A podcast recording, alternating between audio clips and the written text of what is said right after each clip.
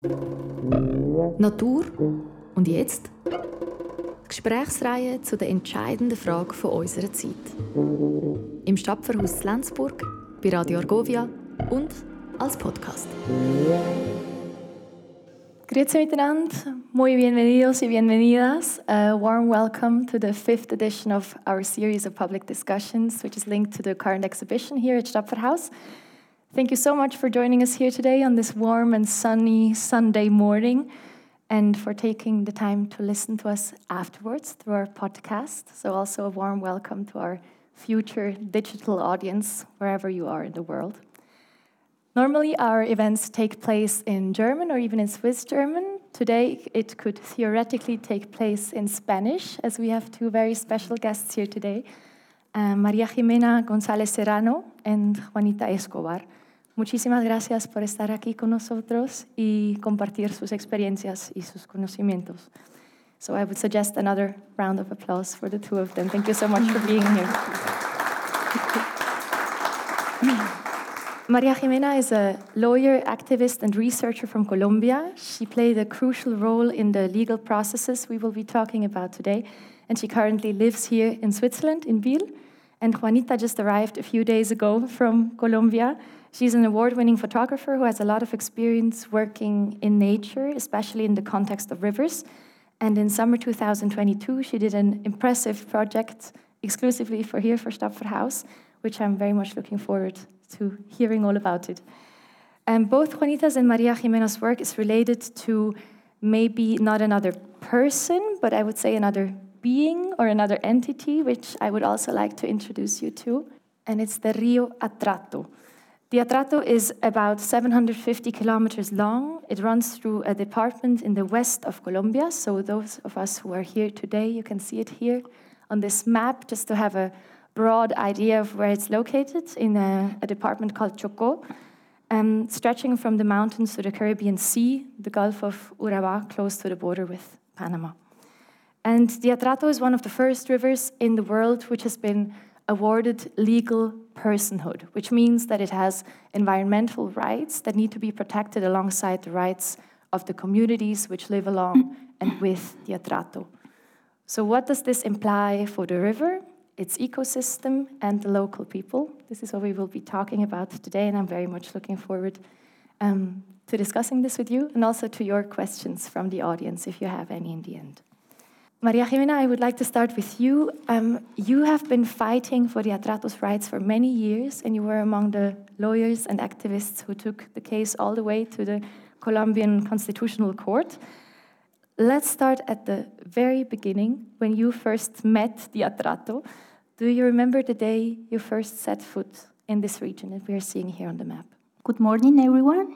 It's a pleasure to be here, and thank you very much for this invitation and to Stapferhaus And yes, you're right. I, I was part of a, of a legal team, of a technical team that was invited to Chocó for local communities to create a legal strategy uh, to grant or to expand the protection of their territories, waters, and rivers that at that time were facing toxicity, dispossession, and all these kind of uh, things related with war. So I remember that I visited this region for the first time in 2009, and I was traveling from Bogota by plane. And I remember that when I was in the plane, you can see from the air that it is like an integration of the clouds, the fog, the forest, the rivers, the local villages, and there are, in a way, one. It is a very, very crucial integration between all these elements, natural elements. So when I arrived to the place, all the local communities said to me that this is the Atrato River, and they called it the Majestic River, and is, you know, the, their place of life and um, the productivity and cultural activities. I think that was a beautiful introduction already mm -hmm. to the issues we want to talk about today, and also which are very closely linked to the exhibition here at Stapferhaus, um, which focuses a lot on our relationship with nature. So, as you said, this, this unity that you already mm -hmm. described. Um, Juanita, I briefly mentioned already your project, which you uh, undertook in collaboration with Stapferhaus. It was last summer that you traveled from the source of the Atrato to the sea, which took you about three weeks, documenting the changes of the river and the life along the river. We will show some of your photographs here today. For those of us who are listening to us afterwards, you will find all the photographs on the Stapferhaus website, so you can follow our discussion also visually. Um, so, one of the images I would like to show right now, which was one of the first ones you took at the very beginning of your journey um, at the source of the river. And I was wondering if you could describe us, if you remember, what you were thinking or feeling when you were looking at the source of the Atrato for the first time. That was uh, really like an epic journey to the source of the Atrato, not just physically because it was far from the Atrato uh, in the Quibdó, where the Atrato is big, and uh, not just because of this, but because of the difficulties uh, in terms of uh, conflict and geographically, like, um, uh, yeah, problems. And uh, we had to ask many permissions and and really to to to agree uh, how we can go there. And Maria de los Angeles, um, since she was a teenager, she couldn't be able to, to go to that region. She, she grew up there for a period of her time. So visiting the source of the Atrato was the first journey that we did after my arrival uh, to the to Quibdó, to the Atrato, and it was like the longest and uh, the more beautiful for us uh, because I was like uh, sharing her memories uh, since childhood, and she was telling me all around the road from Quibdó to this place, all the house where the family were displaced, and sad memories, but also joyful memories about uh, her grandfathers, her grandmother, and all the friends that he had in this in this altitude. And it was like the first time in many years that that she were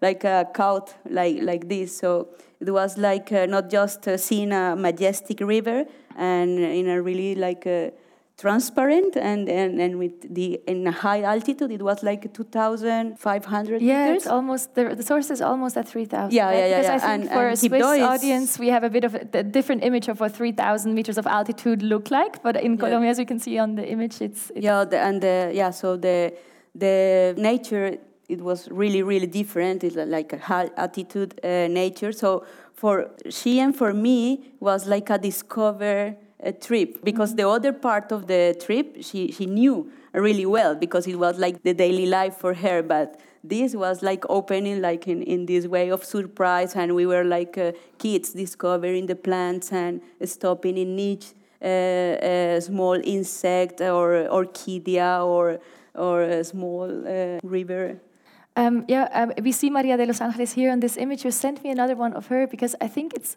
quite nice actually to start with her to understand her role in the project because as you said before you needed a lot of permissions to travel. You needed a good local network. There was also a third person traveling with you sergio a biologist who was also a support. So maybe just you already mentioned this before but um, you maria ximena you introduced maria de los angeles to juanita. You made her involved in the project. So to make us understand the context of your trip and the Atrato, the region, a little bit better, why was it so important to have Maria de los Angeles support? Why was this so crucial? Maria de los Angeles is a friend, first of all, and she comes from um, a local organization that calls Cocomacia. It is important to understand that the Chocó it is a, de- a department in a way excluded from the construction of the nation. So the state in this region has been absent and local communities, when I talk about local communities, I mean Afro descendant communities, but also indigenous peoples and peasant communities. So they have like the like organizative structures, and Cocomacia is one of them, is, is the biggest one. This organization has communities along the Middle Atrato region, and it has a collective territory of 700,000 kilometers, so it is a big place, and they are like the structure of governance. And Maria de los Angeles has played a very important role in Cocomacia because he has been, she, she has been accompanying all the leaders in the process of getting together to establish different kinds of, of schools. She has faced forced displacement, but at the same time, she and all the Cocomacia um, have constructed different strategies to face this kind of problems. So when I think about who could be with Juanita traveling along this river, of course I thought in Maria de los Angeles because she has a very well-known knowledge about the region and uh, about the local actors and could give a, a good view to Juanita about this beautiful place. you, Juanita, you took some notes during your, your journey and you were kind enough to share them with me in preparation of this discussion. And you wrote in your notes that for you, this woman, uh, Maria de los Angeles, is a representation of the resilience of the communities in this region, especially the women. Maybe you can explain what you meant by that. When we started at the source, as I told you, uh, she was so surprised with everything, like kids and I thought it was because it was like a new place for her, or um, she didn't remember that place of the source. But then we started to be at her house, uh, to uh, her relatives, and the and the energy was the same with the same attitude. So she was like. Uh, full of joy and awareness of, of, of people and this kind of uh, community. Uh, she's like a real natural community leader, so and pretty much related to the river because everything is close to is related to and especially her she was completely like a water memories water uh, uh, woman she she everything about the atrato was like new and show it this is the plant of the atrato this is the leader of the atrato this is everything is related to the In river. And he was like uh, introducing like uh, uh, yeah explaining like a new character no? So everything was uh, really linked. And for me she was uh, this kind of people like many other especially women are uh, with this resilience to, to keep uh, to keep uh, the, the, the fight, no, the, the, the action, uh, and not to be uh, under underwater, like because you could you could be really um, like uh, crushed by the conflict, no. To maybe understand this conflict a little bit better before we talk about the legal case, which is at the, the core of this discussion today, but I think it's important to understand you also already mentioned before the absence of the state, of the central Colombian state in this area. Um, the area is also related to the drug trafficking, um, to the history of the Colombian conflict, to the armed groups. So, Maria Ximena, if you could maybe just say a few words about the situation, how it's still affecting people living there today, and the risks and the challenges that they are facing. I will say that the Atrato region has been a region, yeah, excluded. However, at the same time, a region of a struggle a region of construction of community capacity to face different uh, issues related with war, related with dispossession, related with slavery, because it is important to say that all these Afro Colombian communities that you can see, they are, of course, descendants of uh, Africans that, that, that were slavery or slaves. So they have a long experience contesting difficult situations. They have a lot of experience uh, giving this kind of tools to their descendants and kids and families. So when I arrived to this place, I have to say that I was expecting to see vulnerable and poor people and in a way, I found that. But in another way, I found dignity. I found strength, force. And I was connected with that. And yeah, in a way, all these critical issues have continued to this time. So, in a way, the, the war, the armed conflict, the displacement have continued, are present right now. But on the other hand, uh, the communities are there too, constructing their own uh, projects of life and creating weaves of solidarity and creating initiatives to change and, con- and confront the adversity. How was it for you, Juanita? You told me that working in this context for you, even though you have a lot of experience working in different regions of Colombia, but you also said that it's one of the most complex contexts you've worked in so far. Yeah, um, I knew that region, but in the ocean, in the Pacific coast, uh, but not for because I grew up in Cali, which was like near. Uh, so I was in touch with this context, but uh, for the last 15 years, I've been living in rivers in the east part of the country, in the Orinoco, near the Orinoco region, and which is mostly indigenous people and is also um, forgotten but by the state, like many regions in Colombia. But uh, when I arrived to the Atrato River, because I, I was thinking I, I, I, would build a portrait like I did in Orinoco. But then at that place, I, I was like uh, consumed and by like a whirlpool of men, like the conflict was uh, there in the main um, strength like uh, I never saw in, in, in, the country. No? So, and, and at the same time, this community force and uh, history uh, that I, I, never found in other place. So, uh, yes, for me, was like every day choking and being underwater and again being in the surface uh, through this resistant process of, of, of, of, people, no, of concrete people, and you can you could like uh, meet. It was not like a concept, but you can touch them and and and uh, hear them and, and see the way they, they, they resist daily life. I think this gives us a first impression just of the region, the context that we were talking about, but obviously we want to talk about the, the legal processes that you also both um, followed and that you were involved in.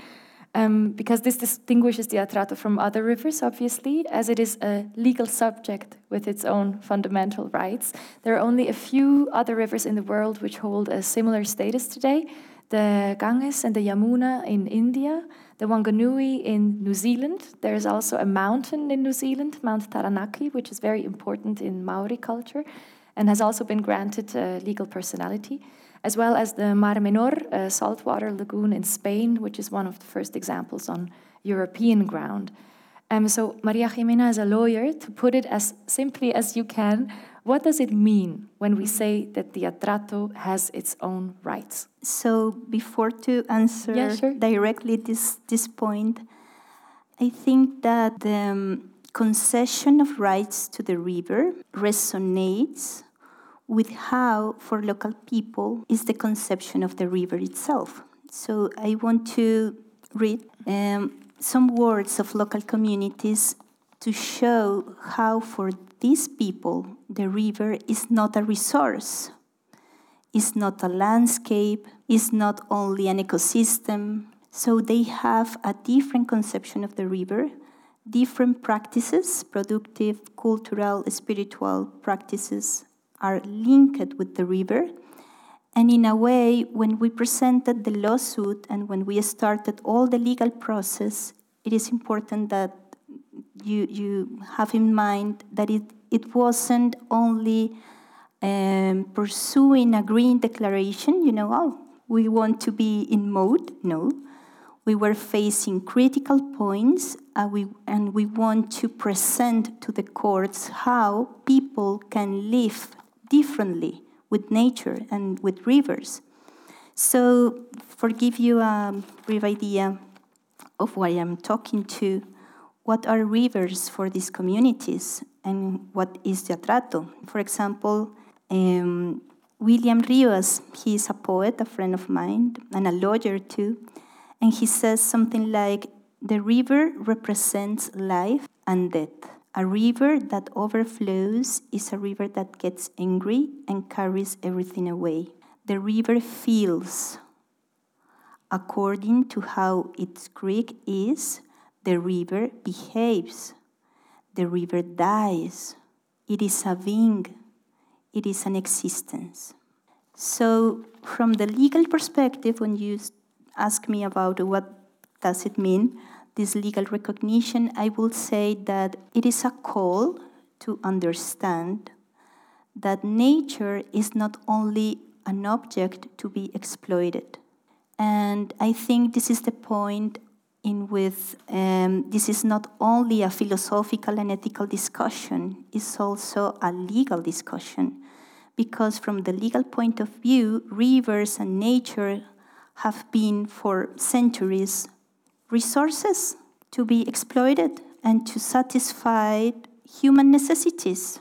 So, what I will say is this is a call, this is a, um, a new trend, and we um, say that these are legal experiments to try to figure out how law can create a new horizon to protect and to give nature a new status and to yeah to try to turn this anthropocentric world um, world of view and try to create new ways to be in relationship with nature. Thank you so much for that explanation because I think it's very important to understand from the people's perspective on the ground the, their relationship. At some point, I also read, I think, from your notes from the interviews as well, that one of the community leaders that you interviewed said that the defense of the river and the construction of peace in the area go together. So maybe linking to what we talked about before, the, the conflict, what does this mean? Like why is it so intertwined to have fundamental rights for the river in the peace building process in the region? I think that the story of the Atrato River, in comparison with other rivers with rights, um, is unique because in this region, as you can see and as we have mentioned, the people there uh, have been facing critical, critical issues. But at the same time, the river has an importance in terms not only uh, in terms of ecosystemic services or uh, cultural practices. The river is also the platform of political contestation.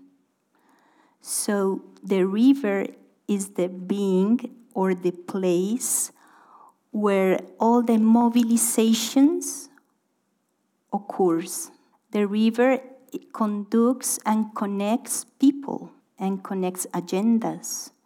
So when I arrive in this region as a lawyer, um, okay, what what do need, what what what can I do, you know, to give this particular situation to the courts?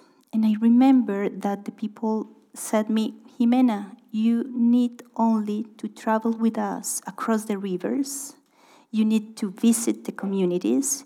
You need to understand the problems. You need to work from the field and to connect with peoples and rivers to create this bridge with the courts. So the legal strategy was constructed from the local places. Mm-hmm. And at that time, people were facing war. So, in a way, the legal strategy to defend the river was connected with a local uh, peace agenda. Because for them, um, peace is not only uh, cessation of hostilities, peace is also that they can live in an easy way that, that they can live, vivir sabroso. Uh-huh. That's kind of the motto of the region, right? To uh, live like a, a rich life, uh, sabroso. I don't know how it's best translated to, but uh, like a life with all like, your senses. Yeah, exactly. Yeah. So in a way, the river to create these peace conditions were integrated with the defense of the river itself. I don't know if I could explain myself. Yeah, but, uh, absolutely. And I think you you asked me uh, in advance to include this photograph. It's the only one that is not taken by you, Juanita. Oh, um, to to explain this a little bit better. So maybe for those of us who don't see it, there we see the atrato and the and the boat in the waters, and there are people standing on the shore waving white flags. I think, or some sort of transparent. So you mentioned this before that the river is also a sort of sort of social or political platform. So maybe you can describe what we see here, what you mean by this. Yes, uh, this is a photo took by a well-known photographer of Colombia, Jesus Abad Colorado. This photo was took after a pilgrimage that local communities made through the Atrato River. It calls Atrateando. And it was a social mobilization across the different um, tributaries of the, of, the, of the Atrato that at that time uh, were in control of paramilitary groups. So they did this pilgrimage across the river, and it was a way to demand to paramilitary forces that liberate the region.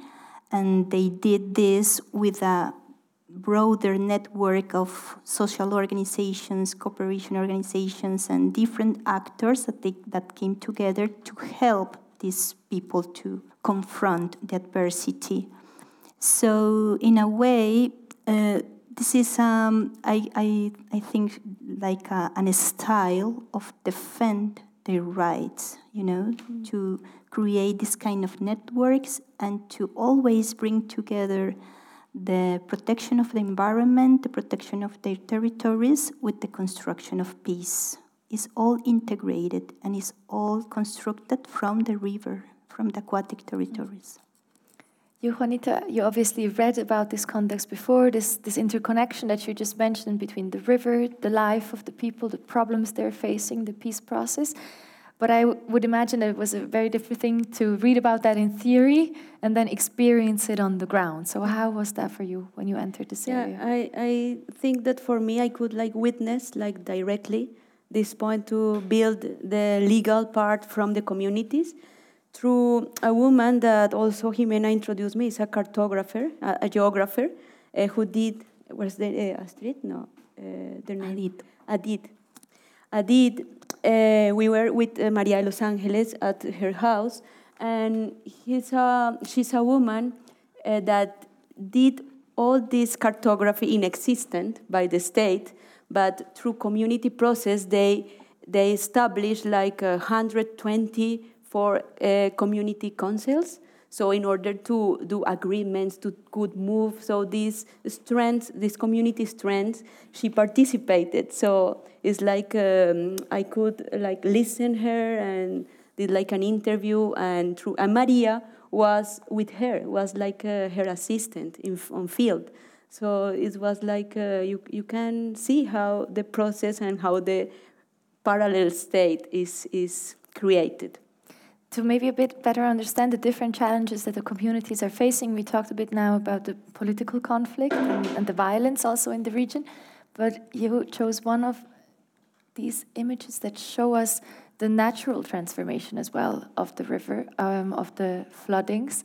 And for yeah, those of us who are not here, we see a, a boy sitting on a chair. He's looking straight into the camera and uh, yeah, he's sitting on a chair surrounded completely by water, by, by a flooded area. So, Juanita, maybe you can tell us where you took this picture and what it represents for you.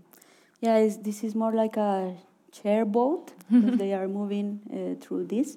And uh, when you said, like in last summer, uh, there is like uh, the flood uh, season.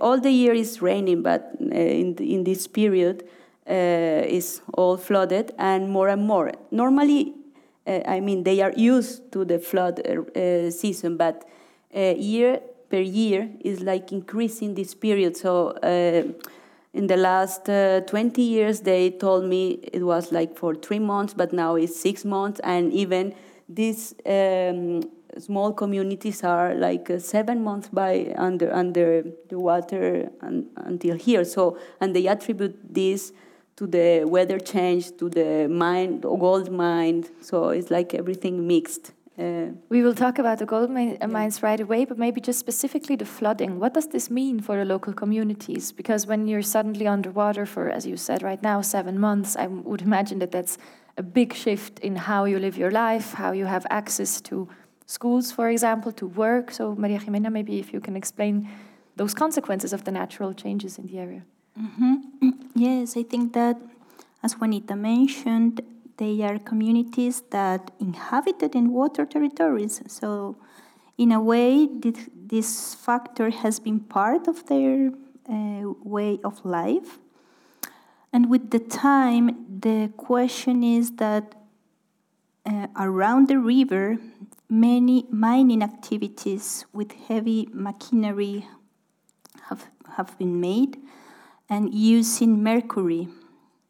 So when the floods came, mm, all this toxicity spread out In the water. in the water. So in a way, this is um, I will say like um, silence violence because it takes time to make harm, to make harm, to damage. Um, Maybe I quickly translate mercury for the German uh, speaking people in the audience. It's quicksilver, right? So you, if you get in touch with it with your skin, it obviously, uh, yeah, as you say, over time causes a lot of harm. mhm, exactly. So I think that this is uh, one point, and the other points could be that the destruction. So the floods are so so heavy and dark, and in a way, the communities have been destroyed. So they should construct it again and again and again to to to live there. So they are facing critical, critical issues, and of course, the access to food, um, the destruction of the plots where they take some um, food. Yeah, they are all destructed by the floods. So, in a way, this climate change in this vulnerable region has been so, so, so critical. So we have the absence of the state, the political violence, the climate change, and you both mentioned now the effects of the mining. So maybe, And of course, the Yeah, schools uh, stopped yeah, the children were some month. So when I went, they, they were there was no schools open, like in the COVID time. But this was like a, after the COVID. This was like a longer uh, pandemic uh, situation. Yeah, and that's Because important to the mention. I think flooded- the access to Yeah. education, obviously, for Yeah. the children and the And here with the region. flooded is more vulnerable, so they cannot uh, access. Yeah. Yeah. So you were talking about the effects of the mining before. So we see an image of one of the resources in the region, which is gold. And you, Juanita, you selected this image to kind of show the effects of the mining. And you told me that it, you had to find a photographic language for taking this picture because you were not able to, to take a picture directly of the effects for maybe you can explain for what reason, but why, why did you um, have to find kind of this photographic translation of, Yeah, of what is I happening? couldn't access to the machines that are extracting, um, but this is a guardian called Bernardino, one of the 14 guardians of the of this legal process. We will talk Uh, about this yeah, system. late, uh, but he lives uh, near this river uh, called Paimado, through the Quito River, uh, which is an affluent to the Atrato like an, an arm aside. an yeah. arm, Mhm. yeah, and that river is uh, has like a lot of uh, gold mines and a lot of uh, destruction because of it, and you can see in the um, in the right uh, part of the of this river is all removed. I mean, you see in the in the left are like the vegetation, no, but uh, many many. Um, like uh, hours you can travel and you see this uh, like desert uh, the all the soil removed and this is you can like this is like uh, yeah destroying and and and all the for the animals for the vegetation the restoration of these of this uh, forest is almost impossible because you never leave it like uh, quiet it's all the time they are removing removing You said before that you couldn't take pictures of the machines. I guess for you it's obvious because you were there, but maybe for the audience, why not? Like it's because of the uh, illegality of the. Of Yeah, the uh, also, and uh, as all along the Atrato, there's still the war, and the paramilitaries are there with different names, but they are they have even the, their flags, so everything is controlled. So if if I want to take picture of a community, I have to.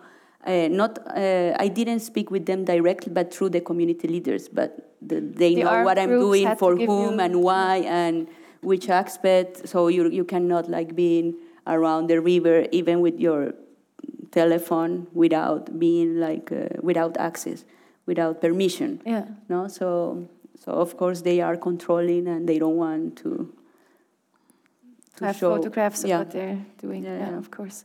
Even for local people, they cannot take the boat uh, like the regular boat uh, with cellulars, with phones. They have to hid because they don't want these groups that anyone uh, Is able to, to Mhm. take a, a picture. Yeah. If I'm not mistaken, the effects of the of the gold mining and the mining also of other commodities of other resources in the area was also part of the legal process. It was one of the arguments of why the river needs to be defended. So maybe if you can elaborate a little bit on that, why why that was so crucial also for your legal argument. Mhm, Yes. So we mentioned before that the state mm, is absent in the region. But if you look at the situation from another point of view, it's not like that because the state has granted rights to corporations or to different actors to extract all the natural resources. And in a way, this is a yeah, this is um, an expression of behavior or to do presence. And the Atrato River has different uh, disruptive factors and extractive factors that converge. So we have mining in different scales. So artisanal mining that is made from communities, but also we have medium scale with these um, uh, yellow machines. but we also have big uh, uh, mining. Um, for example, in in the in the in the source of the Atrato River, we have a big copper mining, big operation. And across the river, you can see, or along the river, you can see different disruptive factors. So, our objective with um, legal strategy was to confront these factors, you know, because they were connected to war and they were putting in risk the rights of communities to, you know, to do their own livelihoods, to take their own decisions, to be consulted about destruction. And we've, we did a legal strategy in two phases. The first phase was uh, trying to document regional extractive factors in the different re- subregions of the Chocó department. So we were documenting, for example, uh, the effects of logging, of forest extraction in the when when the river comes to the sea in this part in the lower Atrato. So we did first this kind of job. However, it was so ineffective, and the legal actions took a lot of time, and the decisions were, you know, so, in a point, we decided to okay, we need to create something different. And what we did was to try to put together the different extractive factors on the river and on the communities to figure out how, how can we demand to the state a structural decision that can, you know, confront all these kind of pressure, pressures. So the ruling is a response of the second phase of the mm. legal strategy, but it, it took like 10 years, So, and all the process. as you as you just described, it was a complex and a long process. But once the constitutional court made its ruling, what was the reaction of the local communities? Was it seen as a big win, uh, or was it also met with skepticism, or how did you perceive the? Because it made headlines all over the world, but the people on the ground affected by this ruling, what was their first immediate reaction? To be honest, we didn't know if to be happy or to start to crying because we didn't know what this decision means in reality. So, okay, okay, the river with rights, okay, thank you, but, uh, and all this reality. So, it was a process to understand the decision, and it was um, for the communities has been a process of okay, we can use this decision as a tool to advance in our agendas, in our demands, in our claims. However, in fact, the state mm, remains the same, you know, like all destructive factors continue. But we have this iconic uh, decision, and communities have used it to advance their local processes in a way. Mm-hmm. And for example, um, I will say that from 2017 onwards, a cultural strategy, a cultural mobilization strategy has started in this region. So using the, the, the decision, the ruling as a tool. So different artists, photographers, musicians, uh, poets uh, have using the ruling as a way to create a new uh, narrative to confront the reality if we try to understand the practicalities of the decision, how it's really put into practice, you briefly mentioned before the guardians. We see already uh, Bernardino, one of them, of the 14 guardians of the river here. But just to explain this a little bit more in detail, there is another picture also showing the same yeah. man, Bernardino, in a field of pines, and there is a portrait of a woman. So, can you explain, or the two of you maybe, how does this exactly work? So, we have, because obviously the river itself cannot defend its, its rights in court, so we have these 14 people that are responsible. If you could explain the system a little bit. Yeah, I think for them, as guardians, I, I will talk about the, the guardians. As for the other people that know about the, the, the sentence, the, the process of the, of the atrato with rights, is, is more like. Uh, not like a final decision, but like a step in the long in, in their long uh, history. Because in Colombia, the constitution is like one of the most beautiful in world. I mean, the mm-hmm. constitution of the '91, and uh, that constitution.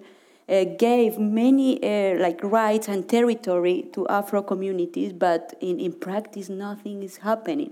Uh, so they, they, they must also, when they talk about this, they talk also about their um, old fights. So it's like a more a process, and this is like a step that helps to say, okay, we're still in action. No, so we, we, we keep doing, and, and that's the important. So these guardians, uh, I met uh, uh, four of them, um, and they they are proud of like they are renewing strategies to, to defend their territory. So this is like uh, not we are sad or, or happy, but uh, we still and, and you can see we are we are fighting and, and, and you can against the with the state against the state but we are we, we yeah and those how are those 14 people chosen? Just to explain the system they're representatives of the different communities or of this uh, different interest groups let's say in the area.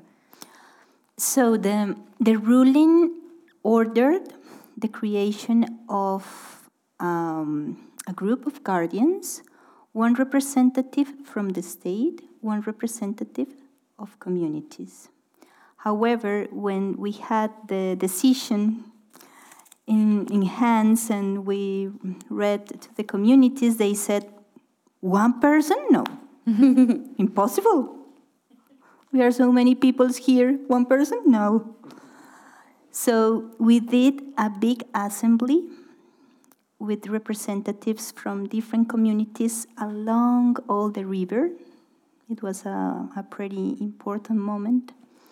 And they did a process of deliberation and they choose seven um, organizations that they will represent the communitarian body of guardians. And, and for each organization, two persons one man, one woman.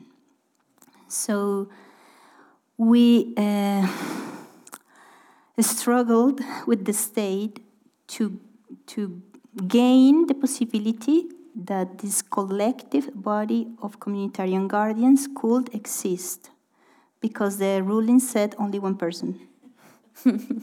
so it was another push. It was a, bo- a vote. yes.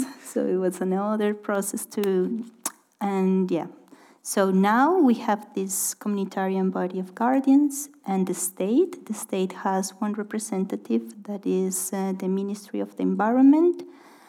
and they have a very, very complicated structure to follow up the ruling. And I was wondering, now with this decision that has been taken, it's been six, seven years now since the ruling. Do you feel that there has been a change in the relationship with the river due to this official status that it is a legal entity? Would you say that this made a shift or some sort of transformation in, in the relationship? So I think that the ruling, as Juanita mentioned, has been one step, but it has been a call that the river has made to different humans in local places, but outside the region. The river has created solidarity possibilities uh, in Colombia and across the world.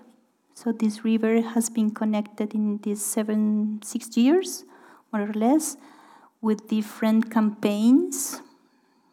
For example, we did a campaign in the UK called uh, Solidarity of Rivers, and different rivers of the UK were connected to the Atrato River. And we also uh, did a connection with the Whanganui River in New Zealand to create weaves between communities and um, rivers itself, you know. So, in a way, I would say that this river um, has the power of create new questions and to, cre- to, to create new ways of thinking and for me, from my personal experience, I don't know the word, but for myself, it has been a very, very deep experience. So it changed me. I think one, one question that obviously comes to mind when we're speaking about this is, as you mentioned now, the, the global connections or the transferability of this example, right? Like, could this be an example that could be transferred to other contexts? Or would you say, as it is so specifically tied to the history of the region and to the lives that people are living there and the, to their connection to the Atrato. Like, how easily can this example be taken out of context and applied to another social and political context, maybe if you want to? I will say that right now, this experience and other cases have become a legal trend now we have across the world many initiatives and rulings and laws and hmm, so nature is in mode right now. It's like okay, so we have a lot of rivers with rights, a lot of. So for me, this is not the the heart of the of the process. For me, the heart of the process is to understand all these local struggles that are behind all these forbidden ways to see nature, to, to be in relation with nature. And for me, it's not a way to copy and paste, okay, the right to protection, maintenance, and conservation, this river to this river. No, for me, the, the heart is to understand that in different parts of the world, humans are connected with nature and with rivers in different ways, and there are many possibilities, not only one. And law needs to understand that, and the political settings too, to understand that humans are not only seeing uh, nature as a resource, as a capitalist, a commodity. No. You, Juanita, with your project, you try to capture this essence that you now so beautifully describe with your images. How, as what you saw before, also the problematics linked to it, but also just the life that people have at the river. And we will see two more pictures now, um, where we can see um, people enjoying a day with the river. So maybe you can tell us we see a man standing in the water, and there are mostly children or young people playing in the water in the background. I think, strictly speaking, they were not taken in the Atrato, but in a little side river as well, the Tutunendo. Yeah. But maybe you can explain us why you chose those pictures to, to represent the life, the lifestyle uh, connected to the river. Yeah, uh, it was uh, at the beginning from this source with Maria Los Angeles, I, I understood that with the time that I had and with this uh, company, um, the like the narrative or the story that I wanted to tell is like this life entity of the river, no, like a river, a portrait of the river, but I could not like do a complete portrait, but I focus on on on this resilience through through uh, enjoying to do the party to move the bodies to, to be in community because it's like uh, the most uh, str- the strongest community system that i found in colombia in this afro community. So it's, it's across like the rivers the sharing things. So even if it's every day uh, raining but there is like a party on the rivers on and with community. So that was like uh, outstanding uh, for me and for all the for all the trip like like here no? You you enter into the water no no matter if it's raining even for the camera for anyone it was like uh, uh, each minute was like uh, moving but not just for me but for all of them the boat uh, swimming drinking dancing and it was like hyperactive uh, all the time in, in this river and never like endless uh, energy and, and this capacity of uh, enjoy life. So it was like the main character of, of that river.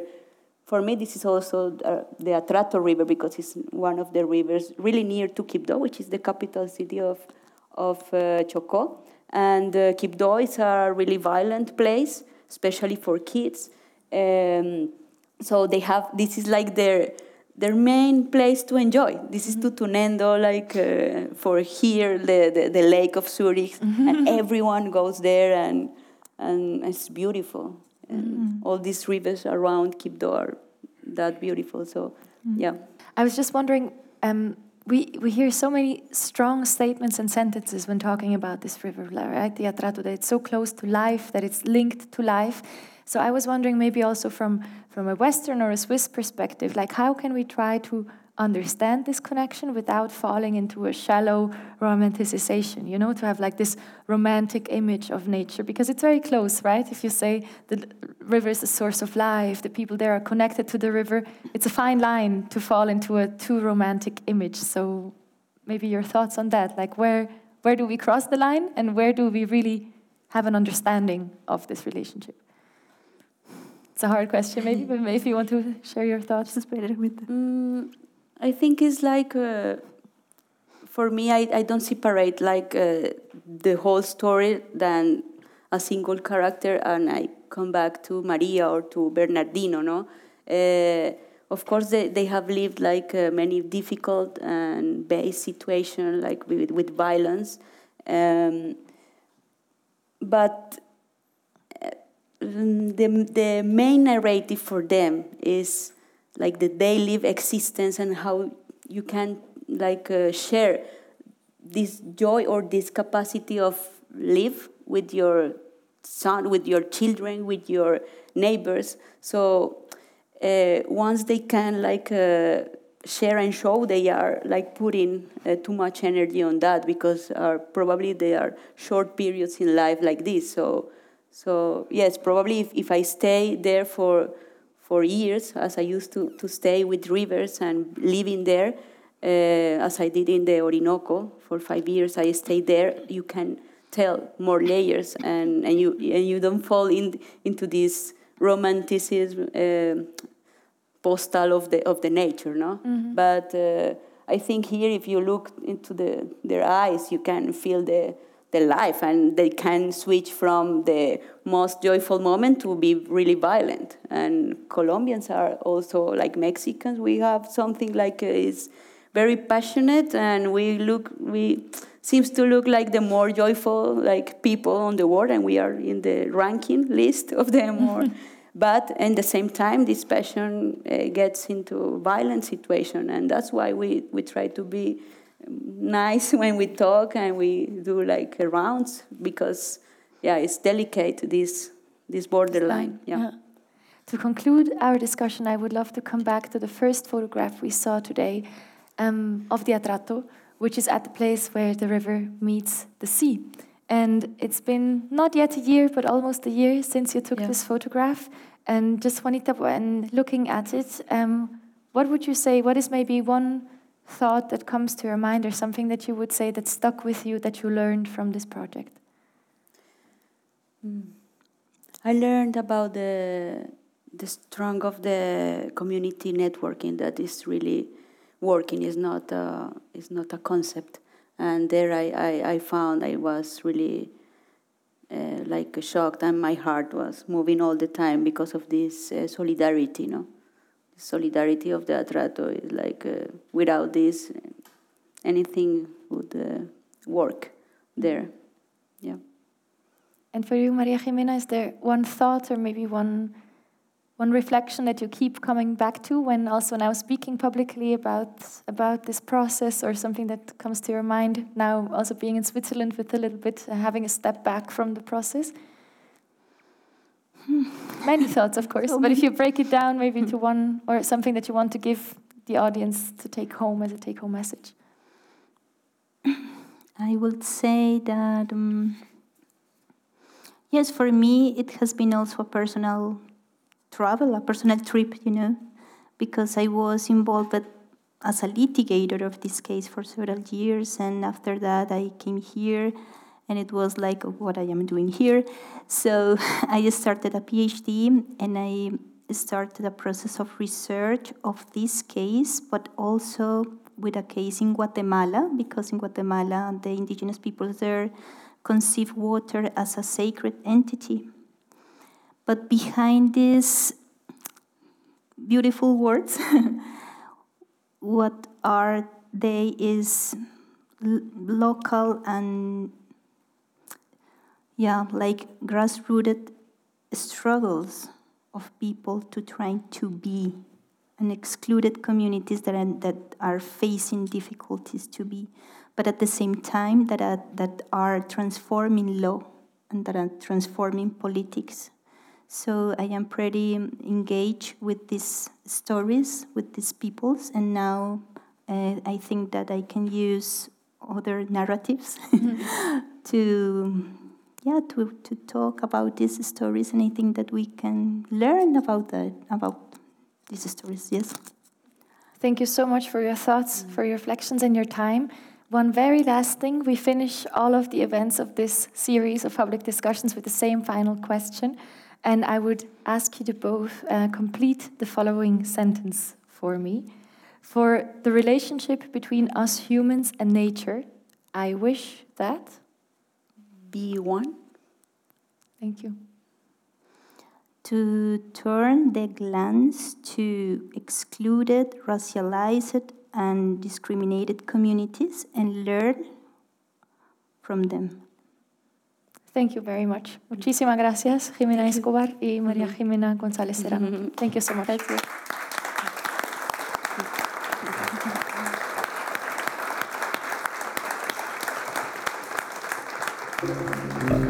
Natur und jetzt? Gesprächsreihe zu der entscheidenden Frage von unserer Zeit. Im Stadtverhaus Lenzburg, bei Radio Argovia und als Podcast.